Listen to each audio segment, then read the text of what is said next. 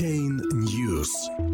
Находящиеся под санкциями инвесторы не смогут участвовать в ICO Telegram. 15 марта.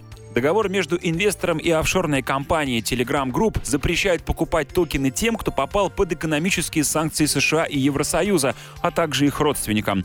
Лица, указанные в санкционных списках США, Великобритании, Евросоюза и Совета безопасности ООН, не смогут участвовать в предварительной продаже токенов ICO Telegram. Такое заключение делает РБК, ознакомившись с текстом договора между компанией и инвестором. Подлинность документа подтвердил один из российских предпринимателей и топ-менеджер венчурного фонда. Оба рассматривают возможность участия в пресейле. Любое незаконное использование криптовалюты Грэм недобросовестными участниками может нарушить принятые в Великобритании, США и других странах нормативные акты, направленные на борьбу с финансированием терроризма и отмыванием денег.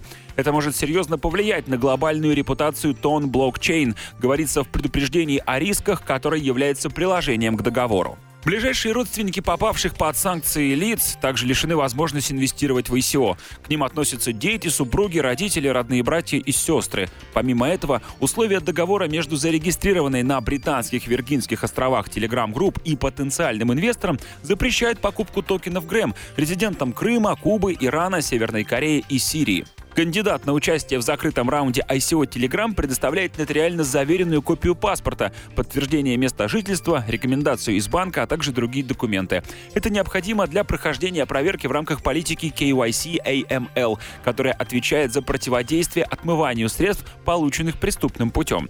От публичного этапа размещения токенов Грэм популярный мессенджер может отказаться, ограничившись закрытой продажей среди узкого круга инвесторов и венчурных фондов.